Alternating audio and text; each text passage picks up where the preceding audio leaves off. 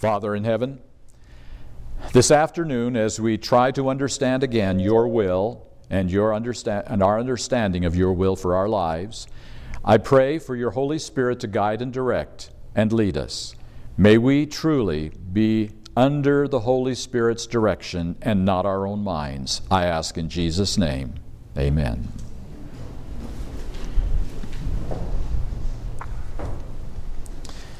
Would you turn with me to 2 Peter chapter 1? One of the most familiar texts we have all read in the Bible. 2 Peter chapter 1.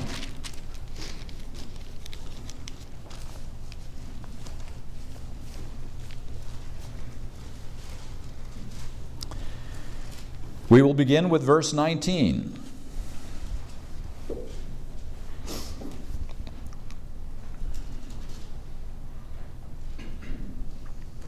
We have also a more sure word of prophecy, whereunto ye do well that ye take heed, as unto a light that shineth in a dark place, until the day dawn and the day star arise in your hearts, knowing this verse, that no prophecy of the Scripture is of any private interpretation. For the prophecy came not in old time by the will of man, but holy men of God spake, as they were moved by the Holy Ghost. Well, first of all, back to verse 19. Are we in a dark place today in our world? Do we need a fair amount of light in this dark world in which we live? And then in the next verse, verse 20, uh, is there a danger that we might get into private interpretations, personal interpretations? Um, here's a little principle that I'd like to share with you in all of your Bible study, when you are reading any Bible text to try to understand what God is saying in that text, you dig everything out of that text you can. If necessary, you go to a commentary. If necessary, you go to a concordance. If necessary, you look up the word in, uh, in its clo- if you if you can't read the original languages in a in a concordance or a lexicon which tells you what the word means. You dig everything you can out of that text and then you don't speculate one inch beyond that text. Don't go by, well, this infers that. This could mean that. Since this says, then maybe over here, and we go on into our little private interpretations. Most of our problems come is when we go beyond the text and speculate and guess and infer instead of just reading what the text says. So that's a principle here that will help us to avoid private interpretations. All right? Verse 21 is the great divide in modern Bible study. This is it. Did the prophets come up with ideas and then the Holy Spirit gave them special impressions? Or did the prophets speak and write only as moved, and the word moved is really carried along by the Holy Spirit? Did they come up with ideas and the Holy Spirit helped them, or did they speak only as carried along by the Holy Spirit? That's the great divide in modern Bible study. Is the prophet's teaching limited to his culture, or does the prophet speak across cultures to our time? That is, again, part of the same issue. I'm coming across many people who profess Christ as Savior but relegate certain portions of the Scriptures as opinion pieces. Well, that's what the prophet thought at that time.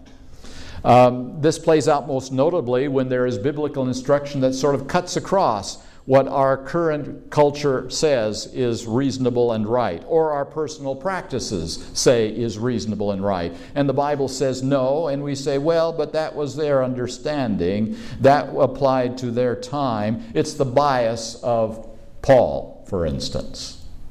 And so we get into these arguments.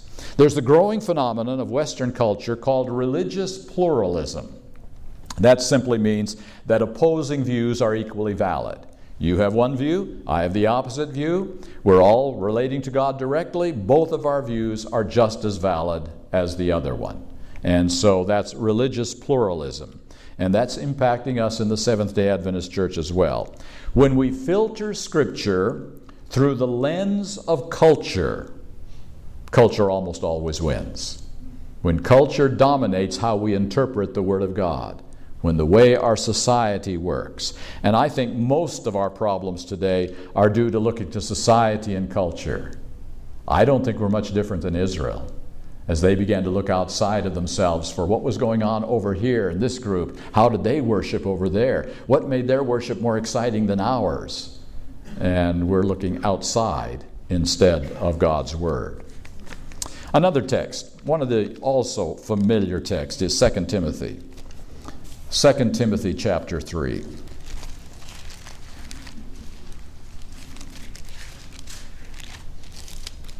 Verse 15. Or 16. 2 Timothy chapter 3 verse 16. All scripture is given by inspiration of God and is profitable for doctrine, for reproof, for correction, for instruction in righteousness. All scripture, not just selected portions. You know, critiquing is good, but sometimes we just get into that mode of everything has to be criticized. Uh, sometimes we go to the altar and then we alter. A L T E R. We shift what it says. Moses and Paul were highly educated, but didn't they have to unlearn most of their education to be used by God?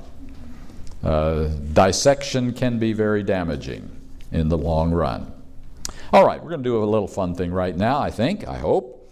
Uh, recently, a young Adventist bemoaned the biblical literalism and fundamentalism rampant in our church. So let's take a look. We're going to do just a quick whirlwind Bible study this afternoon. Exodus chapter 20. The question is, what about literal understandings of Scripture? Exodus chapter 20, verse 11. Some of you might know what that text says.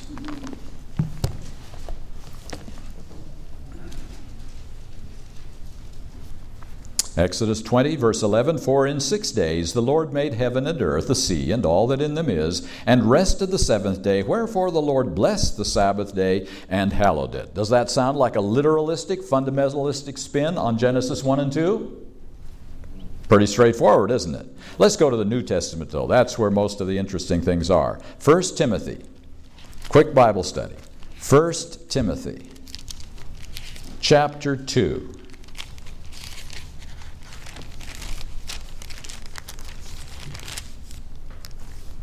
Verses 13 and 14.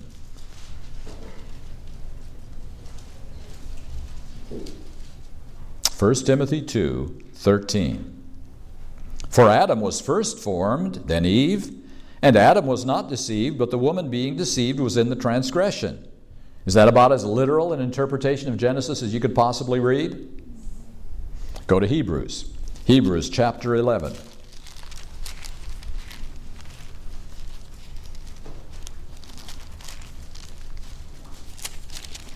You know what that is, the faith chapter. Chapter 11, verse 4.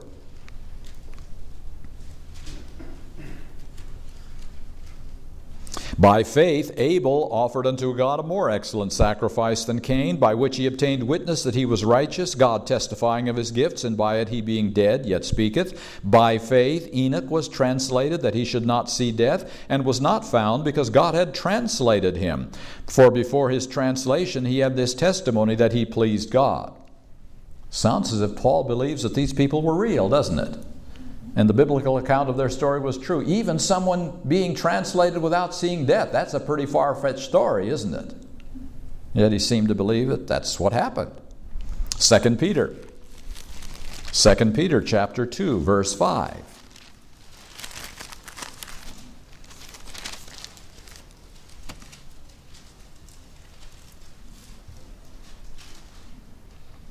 And spared not the old world, but saved Noah, the eighth person, a preacher of righteousness, bringing in the flood upon the world of the ungodly. Could Peter, a prophet and an apostle, have actually taken the Noah story as it reads? Sounds like it, doesn't it? Let's go to Jesus, though. Matthew chapter 24.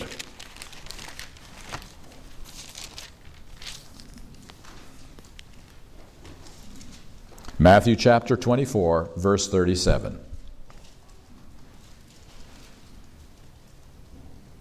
But as the days of Noah were, so shall also the coming of the Son of Man be. For as in the days that were before the flood, they were eating and drinking, marrying and giving in marriage until the day that Noah entered into the ark, and knew not until the flood came and took them all away, so shall also the coming of the Son of Man be. So Jesus not only believed the Noah story, he gave it added theological significance by linking it with his second coming. And do we hope that's literal? Well, maybe if one is, then the other is too. Matthew chapter 19. Matthew 19, verse 4.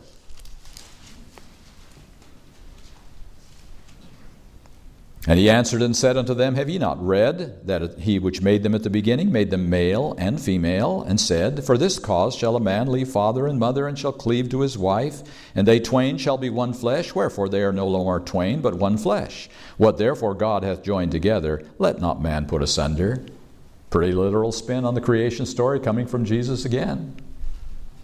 One more text Matthew chapter 12, verse 40.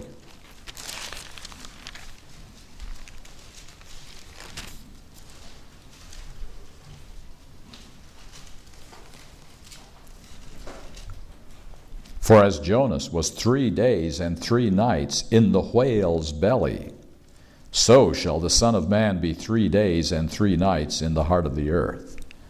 Now, wait a minute. You mean Jesus really believed the Jonah story to be literal? That's impossible. Who can believe that in their right mind? That's got to be some allegory to teach us some lesson. But Jesus not only told the story as if he believed it, but he applied it directly to his resurrection. Do we hope that that's literal?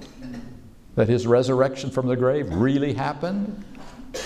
And Jesus is tying one story to the other story.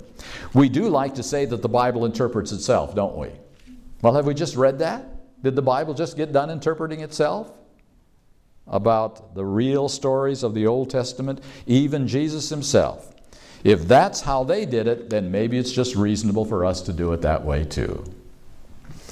Now, I'm going to share one other thing with you excerpts from a new book, Outside Adventism. This is not an Adventist book, trying to harmonize a loving God with the evil occurring in the world. Are you aware that that is probably the great issue for people who haven't accepted Jesus Christ or don't believe in God?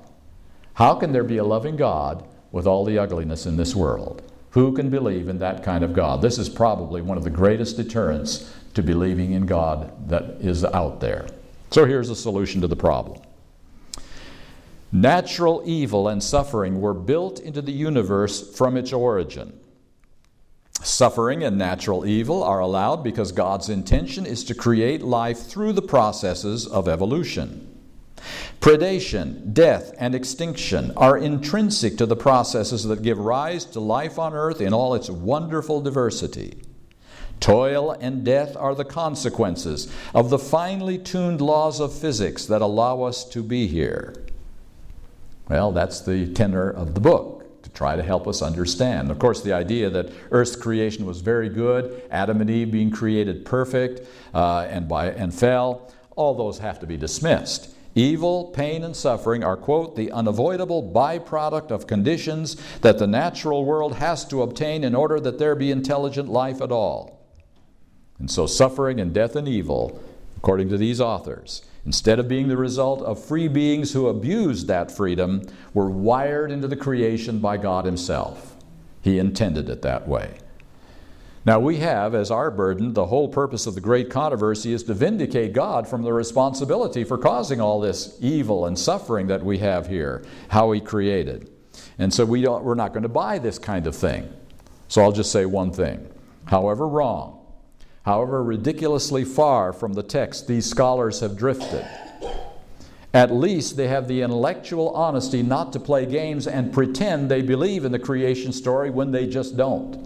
They've just told us, I don't buy that. It happened a different way.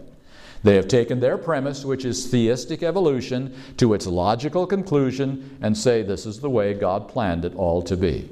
And you either have to accept that or reject that. At least I like that. um, one little more kind of interesting thing I'd like to do with you this afternoon. Let's look at our universe for just a minute. Imagine being on a starship traveling at the incredible speed of light. You know how, how fast that is? I'm told, I've never measured it, that it's 11 million miles per minute. That's the speed of light. Is that just a little faster than 60 miles an hour? 11 million miles per minute. Imagine you're on a starship traveling at that speed. At this speed, you'd zip past our sun in nine minutes. That's all it would take you to get to our sun, the center of our solar system. Just nine minutes, just a blink of your eye, and you're there. You'd fly by Pluto in five and a half hours, the edge of our solar system, half a day's journey, five and a half hours, right to the edge. Okay, you want to go farther. Continuing on, you'd have to travel four and a half years before you'd pass the nearest fixed star, Alpha Centauri. At this same speed in which you got to our, the outside of our solar system in five and a half hours, four and a half years to get to the next fixed star. You want to get to the Milky Way, the center of our galaxy. Well, it would take you 100,000 years to get there. 100,000 years at the speed of light. You say, I want to go a little farther. I want to get to the galaxy of Andromeda, way out there. Two million years to get to Andromeda, which is supposed to contain 100 billion suns. And then we have just begun. They tell us there are about 2 billion more galaxies out there beyond Andromeda. That's our little trip through the universe. According to Scripture, the one we know as Jesus of Nazareth put it all in place and holds it together. Wow. Can we believe that? Literally?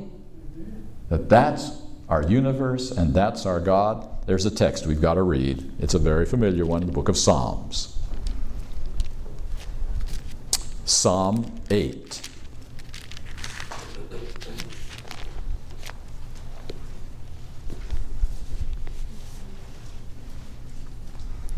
verses 3 and 4. Psalm 8, verse 3. When I consider thy heavens, the work of thy fingers, the moon and the stars, which thou hast ordained, what is man that thou art mindful of him, and the Son of Man that thou visitest him? Put it in perspective. How in the world could God worry with all of these magnificent systems about a race of micron human rebels on the edge of his universe and his son coming here to die. Literal belief in an incredibly impossible thing to believe. I found a poem. Myriads of gigantic suns racing through the trackless void on courses known but to an omniscient mind, splendor beyond description. Each flaming mass screams with a silent voice, God is my maker. Men on one tiny orb declare, There is no God. Yet the God whom they say does not exist went to that dejected world and died for me. That's the way it is. One little planet in God's universe trying to reverse everything that is true. I came across a rather strange statement made by an Adventist professor about creation. He said, What I'm skeptical of is the absolute necessity of believing that the only way a creator God could do things is by speaking them into existence a few thousand years ago. Okay. A letter writer responded to that.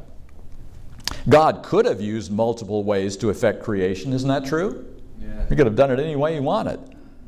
But he chose to speak our world into existence. Since he chose to do this by speaking, and it is recorded in Genesis, why would we have any reason to question that this was the way it was done? If we question Genesis, how can we be sure any of the rest of it is true? We either take all the Bible at face value or we discard all of it there's no halfway about this. If this is not a serious issue, there are no serious issues. When someone holds a knife to the church's jugular vein, people need to know. I choose to believe the account of creation, in which God spoke our world into existence one day at a time. Yes, God could have used other methods to create our world, but the fact that He did not is enough for me. Can we be that simple in our faith, brothers and sisters?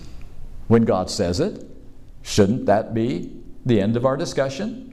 Do we need to infer, speculate beyond that? All right. Bottom line, what I'm really saying is that there's one basis for the existence of Adventism, and that is we believe that the Bible is the voice of God speaking as directly to us as if He were standing here talking to us today. It's the voice of God. Direct, literal, plain. Now, if that's true, we must take the next step. What is the reason that this infallible God decided to bring another movement into existence? And of course, many members within the Adventist church today are searching for Adventist identity. Who are we? Are we just another church denomination? Is another denomination really necessary? If we are not simply another denomination, what makes us unique? Well, let's take a look at a couple of things. I don't think it's our lifestyle that makes us unique. Orthodox Jews and Muslims abstain from eating pork, and they're very careful about that. Being a vegetarian is getting fairly popular among health conscious individuals outside the Seventh day Adventist Church. There are various groups that promote an alcohol free lifestyle. There are other Christians besides us who pay tithe. Some Christian groups, believe it or not, even dress more conservatively than Seventh day Adventists. That's not too unique then, our lifestyle. What about our doctrines?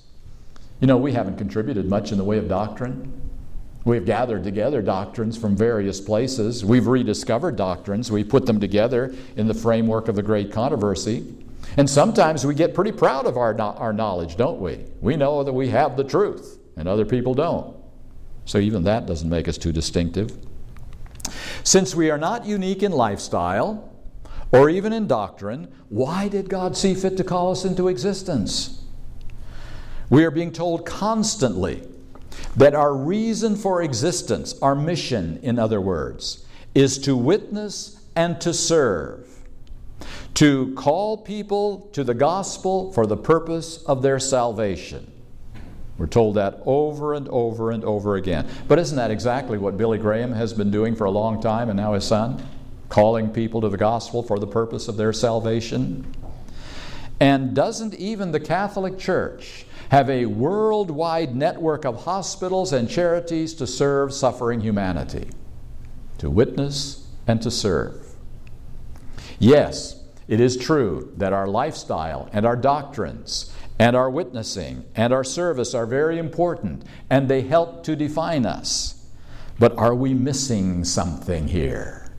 I found a perfect example of this blind spot in Adventism in the 2009 week of prayer issue of the Adventist Review. Now, that is a custom we've been following for many, many years that once a year at least we have a week of prayer issue on one topic that is hopefully read in the churches. This is when Elder Jan Paulsen was the president of the denomination. Here's what he wrote in his introduction Our church is a movement of hope with a message of hope to the human race. It is our mission to move across the surface of the planet, planting the seed of true hope in the human hearts. The readings for this week are not doctrinal expositions, they are sermons that seek to describe our mission. Okay, so that's the focus of this particular week of prayer issue the mission of the Adventist Church. And the first one started out with a statement like this The mission of the Son consisted in giving his life for others. And that was essentially the heart of the first article. The mission of Christ consisted in giving his life for others. And that makes me wonder um, why didn't God just plant Jesus at age 30, like he put Adam at full maturity? Jesus would teach for his three years, and then he would carry out his mission of dying for the sins of mankind. Did God waste 30 years of Jesus' life? In other words, if Jesus' mission was to die for the sins of mankind, could have there been more to his mission? Could there have been something else involved in his mission that he was trying to demonstrate? Well, that was the first article. The mission of Christ is to die for us. Then the next article said our primary mission is to proclaim the message of the three angels to the world. Sounds good again. And then the next three articles went into the three angels' messages. And the first one said this Whenever we ask forgiveness for sin, we are clean because of the Lamb of God who takes away the sin of the world. So long as we accept Jesus as our Savior and High Priest, we need not fear the fury of God's judgment. Just foster a friendship with Jesus. Every believer who knows Jesus and accepts what He did for us on the cross, the day of judgment is really the day of deliverance. So, how to pass the judgment? Believe in Jesus, and uh, then you will be, He will stand for you in the judgment. Then the second angel's message said something like this To place yourself on the throne that rightfully belongs to God alone is to live in the spirit of Babylon. So, what is Babylon, or what are we to come out of? Putting yourself on the throne. That's what Babylon is, and that's what we need to come out of. The third message did talk about Sabbath keeping and loyalty as the seal of God. And finally, we come to the very last message. Now, traditionally, again, we have always allowed Ellen White to have the very last message of the week of prayer on the last Sabbath, and that was followed again in this particular uh, uh, issue. Listen very carefully as to what Ellen White is talking about here. See if there's a difference in what we just read. We are placed under the discipline and government of God to form characters and acquire habits for the higher life. We are forming characters for everlasting life. We should bring solid timbers into our character building, for we are working both for this life and eternal life. And as we near the close of this earth's history, we advance more rapidly in Christian growth, or we retrograde just as decidedly. It is when you are looking to His throne, offering up your penitence and praise and thanksgiving to God, that you perfect Christian character and represent Christ to the world. My brother, my sister, I urge you to prepare for the coming of Christ in the clouds of heaven. Day by day, cast the love of the world out of your hearts. Understand by experience what it means to have fellowship with Christ. Prepare for the judgment, that when Christ shall come, you will be among those who will meet him in peace. God will bring those who reflect his image to behold and share with him, with him his glory. Does that sound just a little different from what I've just been reading in the past couple of minutes? So, what I found was much good material in those first six articles, including the three angels' messages, but nothing, and I mean nothing, about perfecting character and reflecting God's image until Ellen White is allowed to speak. Nothing in any of those articles. What I'm saying is simply this Our mission is more than doctrine, it is more than lifestyle, it is even more than witnessing. It is perfecting character under the final atonement for the purpose of vindicating God's law and character and ending the great controversy. That's the blind spot in Adventism today. That's what's hardly ever talked about. Always it's evangelism and witnessing, and I belong to an evangelistic organization, and I believe wholeheartedly in soul winning but as a byproduct of our mission, not the primary part of our mission. We're getting the cart before the horse here and not even realizing it because witnessing sounds so good. We need to be witnessing. That's our mission. No, we need to be preparing for the seal of God. That's our mission. We need to be preparing for it to be part of the 144,000. And then we're going to share this good news with everyone we can. It's got to be in the proper order, and we've missed that. We are so close to the final battle. Can you sense it? It's right there on the horizon. Um, Elder Bill Knott is the current editor of the Adventist Review, and I found this editorial, and I got to share a little bit of it with you. It is really good. It is the night before the battle, or put more precisely, those odd, unwieldy hours when we have given up on sleep before the crisis that arrives at dawn. It is Elizabeth I pacing the bluffs of Tilbury as Spain's great armada lumbers up the English Channel. We see Henry V, hidden in his cloak, wandering through the campfires of his men. Across the span of Adventism just now, one hears the tread of all that pre dawn pacing, the restlessness of millions of believers who correctly sense that all this waiting will soon yield in battles both intimate and titanic. The alignments of the principalities have mostly taken place. The hosts arrayed against the followers of the Lamb have been massing strength and weaponry in almost every theater of war media, theology, science, education, culture, even government.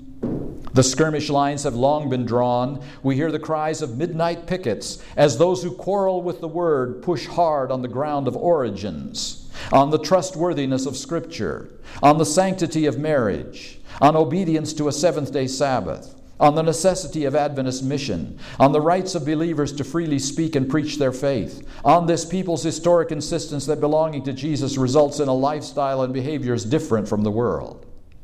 Emissaries, some with smiles, recommend that we surrender things distinctive about which Adventists have rallied for a century and a half. The flag proposed to us is not some scarlet banner decked with mystic symbols. No, it is simple, white, and deadly. So here's the call to find our nerve in all this pre dawn jostling. A call to understand that these hours are, in fact, our most vulnerable movement, moment as a people raised by God to be His remnant in these last days. This is a time for visiting each other's tents, for borrowing each other's courage, for deep, intense, and honest prayer as we beseech the sovereign Lord to assure of His presence and His power in the struggle just ahead. What a call to arms! What a statement of where we are and our vulnerability here today on the edge of eternity. My friends, there's only one more battle to fight. The other battles have all been fought, just one left. You remember he talked about smiling emissaries? Here is a smiling emissary recommending the surrender of a distinct and vital, though politically incorrect, Adventist truth. This is an Adventist minister for over a century, we Adventists have regarded the Roman Catholic Church leadership, typified in the first beast of Revelation 13, as our arch nemesis, the enemy that takes the evil part in the apocalyptic scenario against God's remnant. Here are seven reasons why it may be time to question them in that role.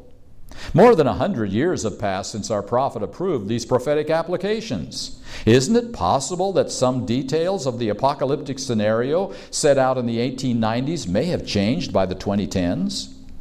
Ellen White figure, fingered Catholicism in a very different world. Historians have shown that 19th century American anti Catholicism grew out of a general anti immigrant nativism. The Roman Catholic Church of today is a much different institution than it was during Ellen White's time. The Second Ecumenical Council of the Vatican radically altered that denomination's theology and practices. Today's Catholic Church is not the same Catholic Church referenced in our 19th century eschatological studies. Far more Christians have been killed, persecuted, or denied their religious liberty by communism, military fascism, and Islamist extremism in the past centuries than by Roman Catholics. God has given us time to become a world church, and that changes the cast of characters in our eschatology. The Antichrists, to many of today's world Christians, are radical imams or cruel dictators. Religious liberty has argu- arguably improved in countries where Catholicism has influence. During my lifetime, the papacy has frequently been a force for peace and freedom. Yet some of us still think that calling the Pope the Antichrist is necessary to win souls to Christ. But perhaps we needn't single out Roman Catholicism any longer. Hmm. Loren Seibold? Yes. Do I hear a denial of prophecy here? Who, who is this you're talking about? It's an Adventist minister. Do I see a white flag of surrender being held by an Adventist pastor? This is indeed a very vulnerable time in the history of the Seventh day Adventist movement. Now, something very unique just happened at the last General Conference session. At this meeting, we elected a new president. Well, that's nothing special. We elect presidents rather regularly. But did you listen closely to his inaugural address? It was like nothing I'd ever heard before in my lifetime, and I've been around a while now. He identified specifically and by name 11 points of apostasy that must be corrected in the Seventh day Adventist Church if we're going to fulfill our mission. 11 points. In case you missed them or have forgotten them, I'm going to refresh your memory this afternoon. I have felt convicted to speak out in a stronger way about certain subjects that are removing us from God's mission for His remnant church. Certain subjects that are removing us from God's mission for the Seventh day Adventist church. And I'll list them by number. Number one, I humbly ask for your prayers that the message I share with you today is heard clearly and that the messenger not be lifted up. To that end, if there is a particular point with which you agree, please respond with a heartfelt amen instead of applause. Thank you for your help in keeping the message, not the messenger, the center of our time together. Mm. Well, what is that? That's just a minor matter. A little applause didn't hurt anybody. But worship services have become entertainer centered not God centered, encouraging pride and irreverence by this technique. Well, that's number one. Maybe not as significant.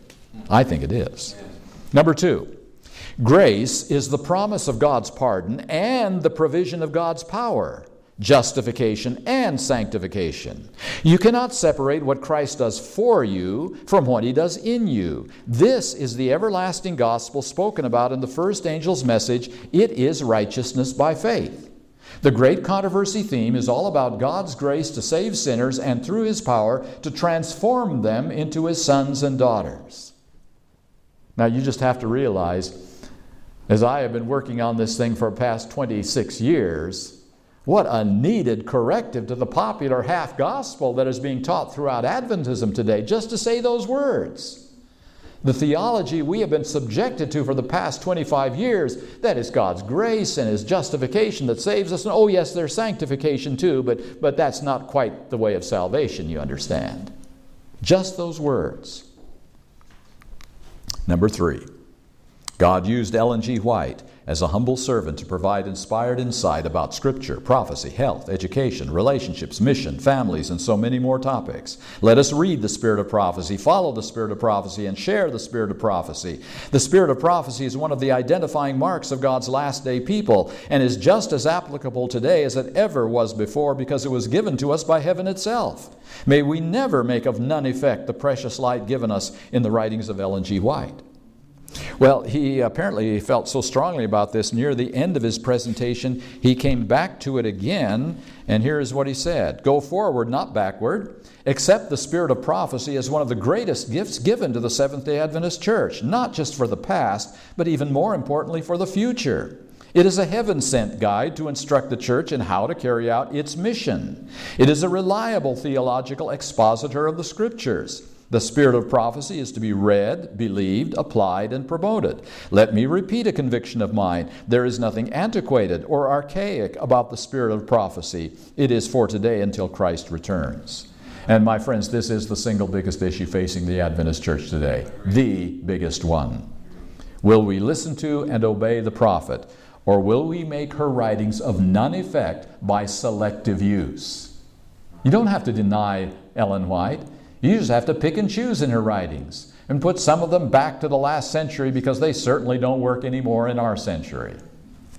The biggest issue facing the church. Number four, the church, this church, is not just another denomination. It is a unique, heaven initiated movement with a mission of salvation to the world that must continually go forward in the humility of Jesus. That's the concept of remnant. Is there a true remnant that we can use as a label for this church?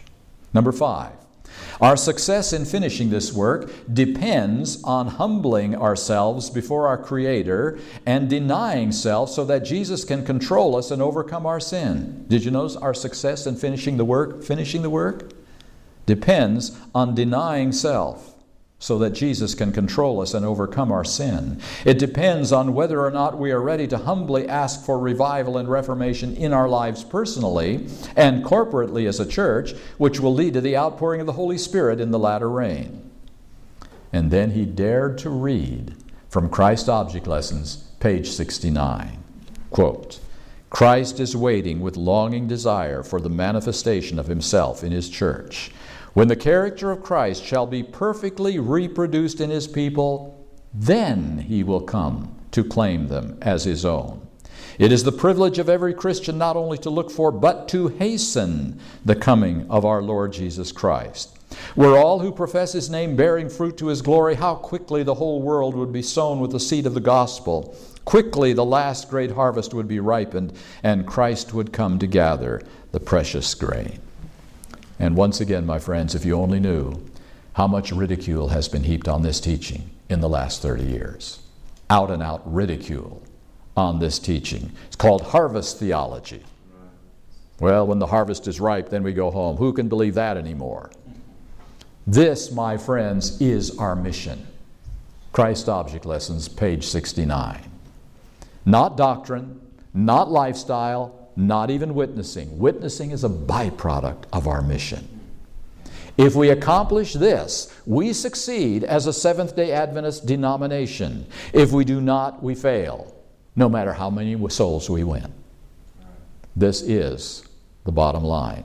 This is the only way, by the way, that the gospel will go to the world. We'll never get it done by any method that we've got going today.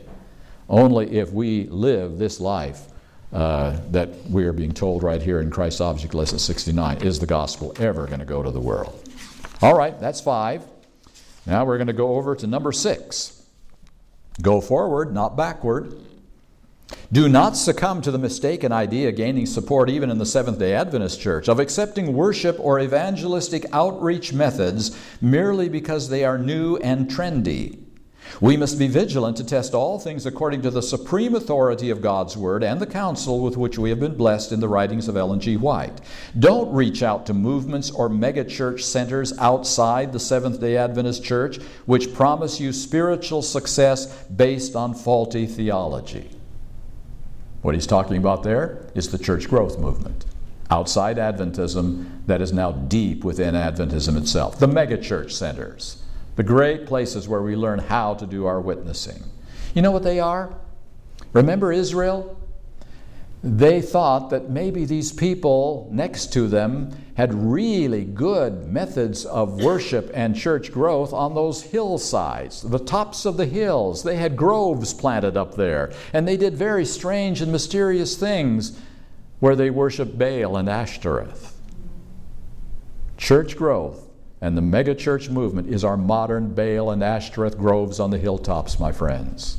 And we are going there to learn how to do God's work and finish our mission.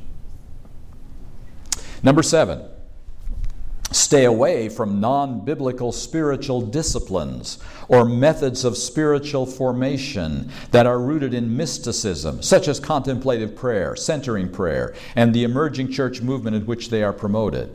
Look within Seventh Day the Seventh Day Adventist Church to humble pastors, evangelists, biblical scholars, leaders, and departmental directors who can provide evangelistic methods and programs that are based on solid biblical principles and the great controversy theme. Guard against mystical beliefs and practices that are finding their way into the church through formats like spiritual formation and the emerging church. Stay away from mystical forms of prayer such as contemplative prayer, prayer labyrinths, repetitive prayer, using one word or a certain phrase, or centering prayer that seem to have become popular but lead to the occult, since in many cases all thoughts are eliminated. Avoid the practice of inviting major spiritual speakers who are not Seventh day Adventists to speak to church meetings, men's meetings, women's meetings, retreats, pastoral meetings, youth meetings, and large convocations. They probably have no concept of the great controversy theme. We need to be very proactive in requesting humble, Bible centered Seventh day Adventist speakers to instruct our church members in fully understanding God's great biblical messages for these times. And you know what? There aren't too many who realize how spiritualism is entering the Seventh day Adventist church today. Not in the old fashioned way with seances and Ouija boards and all that kind of thing, but these emerging church practices and the supposedly helpful methods of spiritual formation coming straight out of Catholicism. And not modern Catholicism, very old Catholicism, in which the monks found a place in the desert where they could enter into these mystical experiences with God. Be very sure, my friends, that you know what your children, your grandchildren, your nieces and nephews are being taught in our Seventh day Adventist schools on this subject right now. Be very sure. Number eight, Go forward, not backward. Use Christ centered, Bible based worship and music practices in church services. Don't go backwards into confusing pagan settings where music and worship become so focused on emotion and experience that you lose the central focus on the Word of God. All worship, however simple or complex, should do one thing and one thing only lift up Christ and put down self. Worship methods that lift up performance and self should be replaced with a simple and sweet reflection of a Christ centered biblical approach. Resist worship styles and music that have more to do with self centered entertainment than a humble worship of God.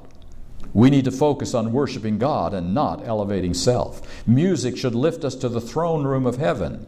If music sounds like it belongs to a hard rock concert or a nightclub, it should stay there. And of course, there's a very real danger of contemporary worship styles. What the real problem is, is focus on performance and self. That's the real issue, not so much the style, but the surface emotions, which is the opposite of the worship of God's holiness. Number nine, don't succumb to fanatical or loose theology that wrests God's Word from the pillars of biblical truth and the landmark beliefs of the Seventh day Adventist Church. Don't be swayed with every little whim of theology or complicated time chart purporting to carefully explain unusual or obscure concepts that have little to do with our overall theology and mission. The historic biblical beliefs of the Seventh day Adventist Church will not be moved. I'm pretty glad he included that one in there. See, up to this point, he was dealing with what we would consider liberal trends within the Adventist church or evangelical trends within the Adventist church. Now he's dealing with conservative trends within the Adventist church. Don't be too proud to call yourself by a certain label in Adventism these days. Because faithful Adventists right now are being beguiled and deceived by, quote, new light, which was totally unknown to Ellen White, for instance. It would be new light to her just as well. A strange thing. God worked through this prophetic voice for 70 years with a pile of books higher than my head. And he forgot to tell her some important things that we've got to know before we can receive the seal of God. It just slipped his mind, apparently. He said, I'll let them figure it out down the line a hundred years later. That doesn't sound right to me. Crucial truths totally omitted. You see, Satan doesn't care at all whether we're caught in the ice of indifference or the fires of fanaticism. Either way is just as fine with him. And I'm finding strange new beliefs as I go to churches around the United States. And uh, I'm glad he put that one in there. That's number nine. Number 10, go forward, not backward. Stand firm for God's word as it is literally read and understood. That which the Lord in His mercy has given to us in clear language to be t- is to be taken as fact simply because He said so, and it must not be shrouded in skepticism. Don't go backwards to misinterpret the first 11 chapters of Genesis or other areas of Scripture as allegorical or merely symbolic. If God did not create this world in six literal days and then bless the Sabbath day, why are we worshiping Him today on this seventh day Sabbath as Seventh day Adventists? To misunderstand or to misinterpret this doctrine is to deny God's Word and to deny the very purpose of the Seventh day Adventist movement as the remnant church of God called to proclaim the three angels' messages with Holy Spirit power. Don't go backwards to atheistic or theistic evolution. Seventh day Adventist church members, hold your leaders, pastors, local churches, educators, institutions, and administrative organizations accountable to the highest standards of belief based on a literal understanding of Scripture. That's pretty strong language. Hold them accountable. A major, major teaching in Adventism. And finally, number 11 go forward, not backward. Let Scripture be its own interpreter. Our church has long held to the historical biblical method of understanding Scripture, allowing the Bible to interpret itself. However, one of the most sinister attacks against the Bible is from those who believe in the historical critical method of explaining the Bible. This unbiblical approach of higher criticism is a deadly enemy of our theology and mission. This approach puts a scholar or individual above the plain approach of the Scriptures and gives inappropriate license to decide what he or she perceives as truth based on the resources and education of the critic. Stay away from this type of approach because it leads people to distrust God and His Word. Selected Messages, Book 1, pages 17 and 18, speaks directly to this issue. Quote, when men in their finite judgment find it necessary to go into an examination of Scriptures to define that which is inspired and that which is not, they have stepped before Jesus to show him a better way than he has led us. Let not a mind or hand be engaged in criticizing the Bible. Cling to your Bible as it reads and stop your criticisms in regard to its validity and obey the Word, and not one of you will be lost. End quote. And you know, this is the problem that has been affecting our higher education a long time before this recent episode of creation and evolution.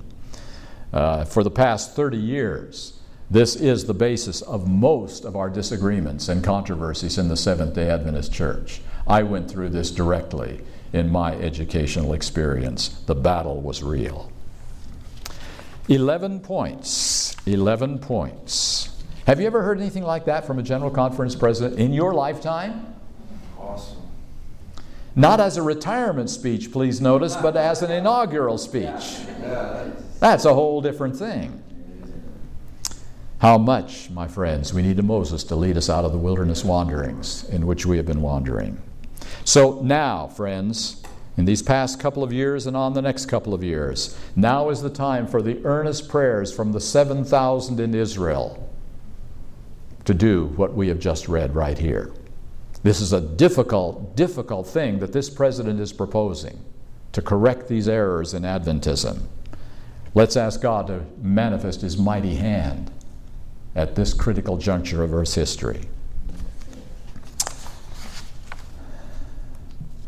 A letter writer wrote in soon after this was uh, presented to the Adventist Review. He says, I was re- It was really satisfying when I heard that our new General Conference president made a call for revival and reformation. But that raises some questions. What are the specifics of revival and reformation? What are the nuts and bolts? Does that mean we will be reading articles in our church papers and hearing sermons from the pulpit on how to keep the Sabbath properly? Or the need for modesty in dress? Or that we need to abstain from wine, tea, and coffee? Will someone be speaking out against expensive houses and trips and big people's toys? Will there be events to concern about how many of the habits, customs, and practices of the world have crept into the church? Will our members be urged not only to be students of the Scripture, but to read Ellen White's writings? Those are the real issues, aren't they? The call for revival is very important. But unless we get to the nuts and bolts, it's just words. And we need to see that revival always leads to reformation, changes in our lifestyle, even when it cuts across the way we've always thought about doing things, the way our culture has taught us. Are we willing to let the knife cut across our personal, shall we say, idols? desires that are contrary to God's Word. Well, that's how I wanted to kind of refresh your memory as to what uh, we can be looking forward to under the leadership of a new leader of the Seventh day Adventist Church. Let's be part of it. Let's support. Let's help. Let's do what we can to make this a reality. Finish up with one last thought. Who among Jesus' friends or his disciples or those who had brought back peace and healing really believed, really believed in his celestial future? Did they fortify their minds with the promises that he would be raised again from the dead before it all happened? Or did they become saturated with their own cultural expectations of how this would all work out? So that whenever Jesus talked to them about dying, they reinterpreted and made it allegorical. He couldn't really die. That's not what the Messiah is going to do. No, Jesus would sit on David's throne. That's what we believe. When Jesus hung on the cross, abandoned by all those who knew him, the prophecy of Isaiah met its fulfillment. I have trodden the winepress alone, and of the people there was none with me. Where was Jairus, whose little daughter Christ had brought back to him from death that day at the cross? Where were the ten lepers with their newly invigorated, strong bodies? Where were the 5,000 and the 4,000 that enjoyed that meal, those meals, provided by the miracle working Christ?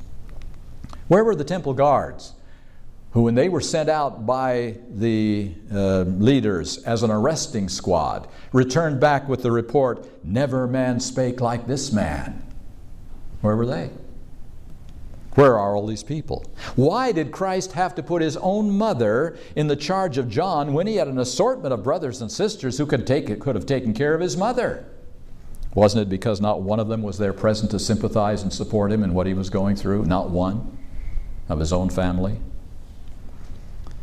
We read there were also women looking on afar off. These were sympathetic, remember. And the first thing they did is they rushed home to prepare spices for, their, for his embalming, when they should have been baking date cakes and honey wafers for celebration on resurrection morning. It was just two days away. Get it all ready beforehand. No one cried, Shalom, Master, we will meet you in Galilee just as you promised. No one said that. Not one. Nicodemus and Joseph giving their tomb to Jesus, laying him with a spice filled garments in the new tomb, thought it was for death's long sleep. At least they were providing him a home. In all that crowd of onlookers and participants, only one person spoke faith in the surety of Christ's future glory. And I think you know who that was. Someone who was being crucified right next to him. Remember me when you come into your kingdom. One person. How is it with you and me? Do we have unshakable faith in the truths of the Seventh day Adventist Church? Unshakable faith. Do we believe without question in the pillars of Adventism and in our mission? Do we believe in the politically incorrect truths of Adventism, such as the nature of sin, the nature of Christ, perfection, last generation theology? Or are those just culturally unacceptable today? Because our expectations are different now. Will we stand firmly with Jesus Christ, our high priest in the heavenly sanctuary? Will we do it different? Or will we be just like the Jews of old? That's the challenge that every one of us has to answer. And I hope and pray that our church will go forward, as our president asked for us to do. Not backward, but forward into the very soon return of Jesus Christ, after we pass through a little trouble ahead of time. But it's there for the taking and He is willing to offer it to us today. Would you kneel one more time with me as we finish?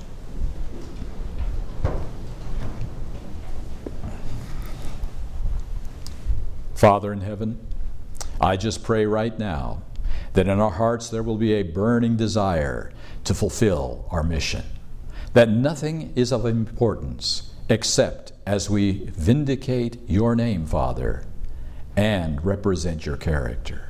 So, Lord, do the impossible right now. Take a whole generation of sinners, those who have been Laodicean and careless and have let things slide, all of us. Take us all, and with your mighty power, remake us into the image of Jesus Christ. Not because we are worthy, but because we are willing. And so, Lord, I pray that this may be the generation that will believe the promises and go forward and not backward and will accept all of the things that have been promised to us by faith, and that we will not let Satan's lies discourage or destroy us. May we never slip into these 11 points that our president warned us against. May we be careful discerners of truth and error. And I pray, Father, that above all things, that Jesus Christ will become more real to us every day of our lives until we walk into his presence in literal fashion. And I ask this in Jesus' name. Amen.